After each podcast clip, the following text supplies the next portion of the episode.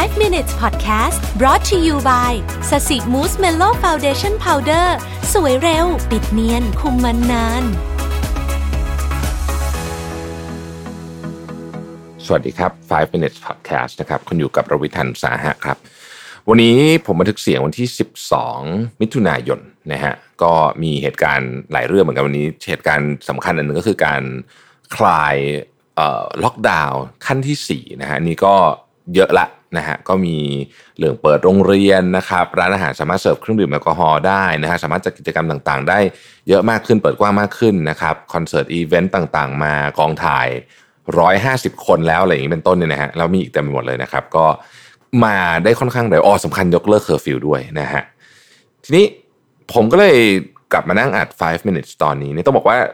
หลังจากนี้เนี่ยนะฮะ5 minutes เนี่ยอาจจะมีความเป็นเหมือนกับ personal diary มากขึ้น เพราะว่า Mission to the Moon ก็มีความเป็นเนื้อหาธุรกิจพอสมควรประมาณหนึ่งแล้ว แล้วก็ตอนนี้ยังมีข่าวตอนเช้าอีกนะฮะซึ่งอันนี้ก็คือเป็นข่าวล้วนๆข่าวกับเรื่องของธุรกิจเยอะ แล้วก็จะมี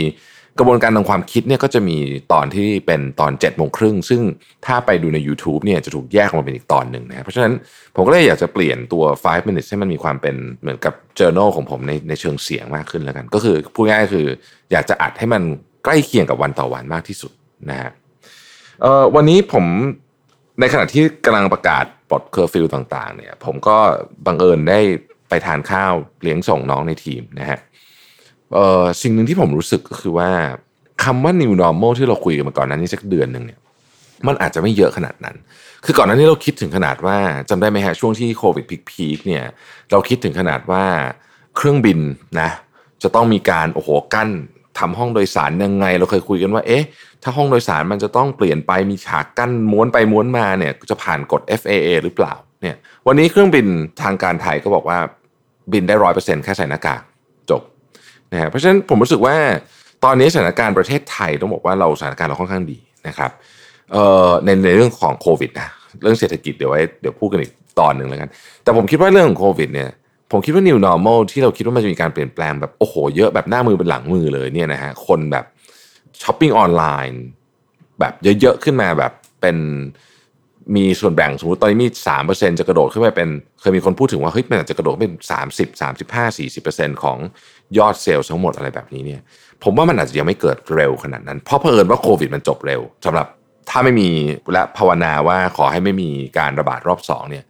คือถ้ามันจบเร็วเนี่ยสำหรับประเทศไทยนะผมว่ามุมมองนี้น่าสนใจว่า new normal ที่เก่งๆกันไว้เนี่ยหลายอย่างอาจจะไม่มีฮะ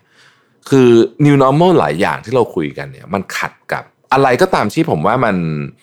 มันส่งเสริมพื้นฐานของความเป็นมนุษย์ของเราอยู่แล้วเนี่ยผมว่าอันนั้นอาจจะเกิดนะครับอายกตัวอย่าง e-commerce ถ้ามันเพิ่มเรื่องสะดวก อันเนี้ยผมว่าหลายอย่างเกิดนะฮะเราอาจจะซื้อพวก grocery ต่างๆ เยอะขึ้น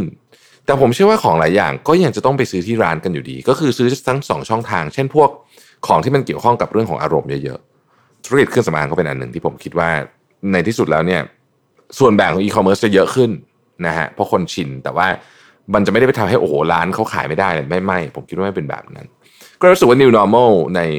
ในมุมมองของผมตอนนี้เนี่ยมันเริ่มลดดีกรีลงไปเยอะเหมือนกันนะคือก่อนหน้านี้รู้สึกว่าโอ้โหมันจะต้องแบบโลกจะแบบเปลี่ยนไปเยอะมาก แต่ผมว่า มันจะไม่เยอะเท่าไหร่ ในความนี่เป็นความเป็นส่วนตัว เปลี่ยนแต่ไม่ได้แบบแบบจำไม่ได้เลยว่าโลกเดิมเป็นยังไงนะฮะอีกเรื่องหนึ่งก็คือว่า new normal อะไรก็ตามที่มันขัดหรือฝืนความรู้สึกของเรามากๆ คือคือเอาพูดง่ายคือมนุษย์ไม่ชอบทำแบบนี้เนี่ย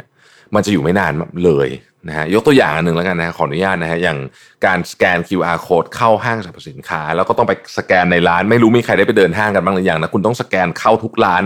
คือพูดง่ายคือถ้าเกิดคุณทำเป๊ะๆเนี่ยนะครับคุณต้องสแกนเข้าสแกนออกนี่อาจจะมีเป็นสิบรอบอะนะรวมกัน ซึ่งอันนี้